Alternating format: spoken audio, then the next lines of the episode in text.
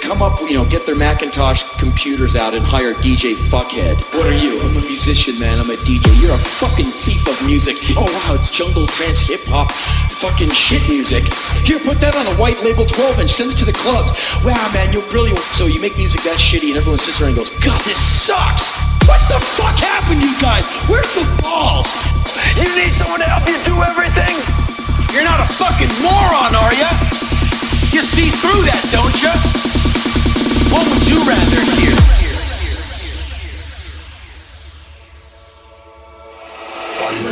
Old school?